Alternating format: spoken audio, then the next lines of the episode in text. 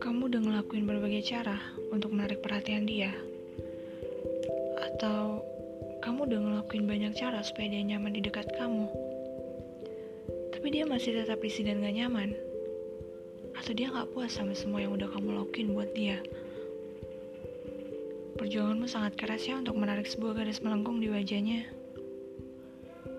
Kamu udah lelah mencoba untuk membuat dia tersenyum. Yah, kok cepet banget sih? Aku baru mau kasih tahu kamu satu hal.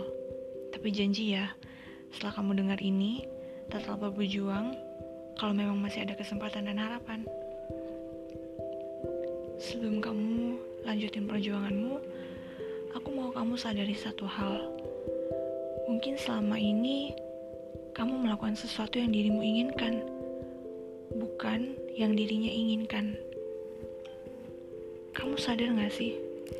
Bahasa cintamu itu berbeda dengan bahasa cinta orang lain. Kamu senang dipuji, tapi mungkin dia lebih senang diberi hadiah. Kamu senang diberi kata-kata motivasi, ya, tapi dia senangnya dipeluk, dirangkul, dikasih tas atau high five. Oh, atau kamu suka quality time, tapi dia sukanya kamu perhatian sama dia, always care ke dia. Jadi gimana dong? Nah, kenali dulu bahasa cintanya.